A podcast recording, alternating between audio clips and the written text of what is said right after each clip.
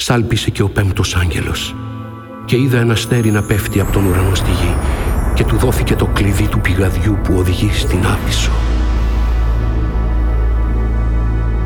Το αστέρι άνοιξε το πηγάδι της Αβύσσου από που βγήκε καπνός σαν τον καπνό που βγάζει ένα αναμένο καμίνι. Ο ήλιος και η ατμόσφαιρα σκοτίνιασαν από τον καπνό του πηγαδιού. Από τον καπνό βγήκαν ακρίδες πάνω στη γη, στις οποίες δόθηκε εξουσία σαν την εξουσία που έχουν οι σκορπιοί της γης. Τους δόθηκε εντολή να μην βλάψουν το χορτάρι της γης, ούτε κανένα χλωρόφυτο, ούτε κανένα δέντρο, παρά μόνο τους ανθρώπους εκείνους που δεν έχουν τη σφραγίδα του Θεού στα μέτωπά τους. Αυτούς πήραν την εντολή να μην τους σκοτώσουν, αλλά μόνο να τους αφήσουν να βασανιστούν πέντε μήνες. Το βάσανό τους θα είναι σαν τον πόνο που προκαλεί ο σκορπιός όταν τσιμπήσει τον άνθρωπο. Εκείνες τις μέρες θα αποζητούν οι άνθρωποι το θάνατο και ο θάνατος δεν θα έρχεται. Θα παρακαλούν να πεθάνουν και ο θάνατος θα απομακρύνεται από αυτούς.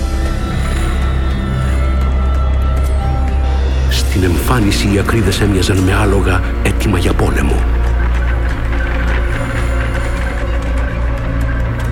Πάνω στα κεφάλια τους είχαν κάτι σαν στεφάνια που έμοιαζαν χρυσά και τα πρόσωπά τους ήταν σαν πρόσωπα ανθρώπων.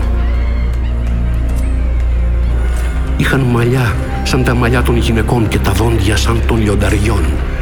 Είχαν θώρακες που έμοιαζαν με σιδερένιους και το πλατάγιασμα των φτερών τους έμοιαζε με το θόρυβο αρμάτων που τρέχουν για πόλεμο δεμένα σε πολλά άλογα.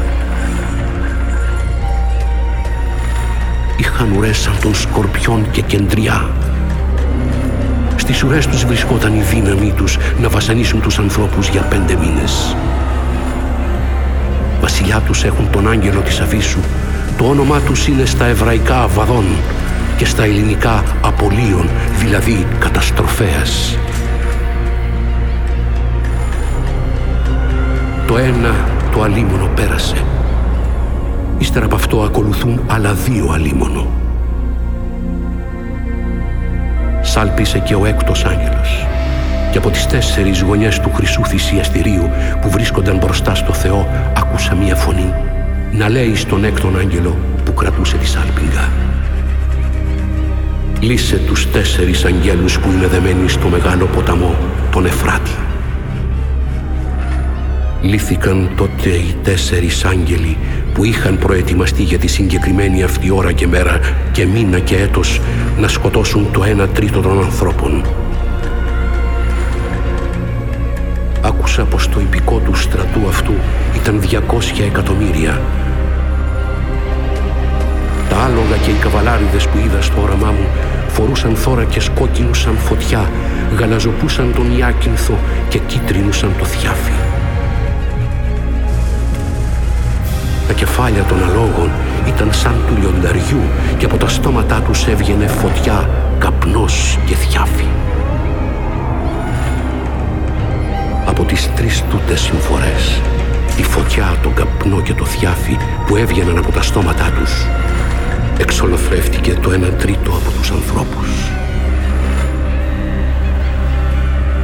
Η δύναμη των αλόγων βρίσκονταν στο στόμα τους και στις ουρές τους, γιατί οι ουρές τους έμοιαζαν με φίδια και είχαν κεφάλια που σκόρπιζαν το θάνατο. Ωστόσο, οι υπόλοιποι άνθρωποι Όσοι δεν εξολοθρεύτηκαν από αυτές τις συμφορές δεν μετανόησαν που λάτρευαν τα είδωλα. Δεν έπαψαν να προσκυνούν τα δαιμόνια και τα χρυσά, τα ασημένια, τα χάλκινα, τα πέτρινα και τα ξύλινα είδωλα που μήτε να βλέπουν, μήτε να ακούν, μήτε να περπατούν μπορούν. Ούτε μετανόησαν για τα φωνικά τους, ούτε για τις μαγκανίες τους, ούτε για την πορνεία τους, ούτε για τις κλαψιές τους.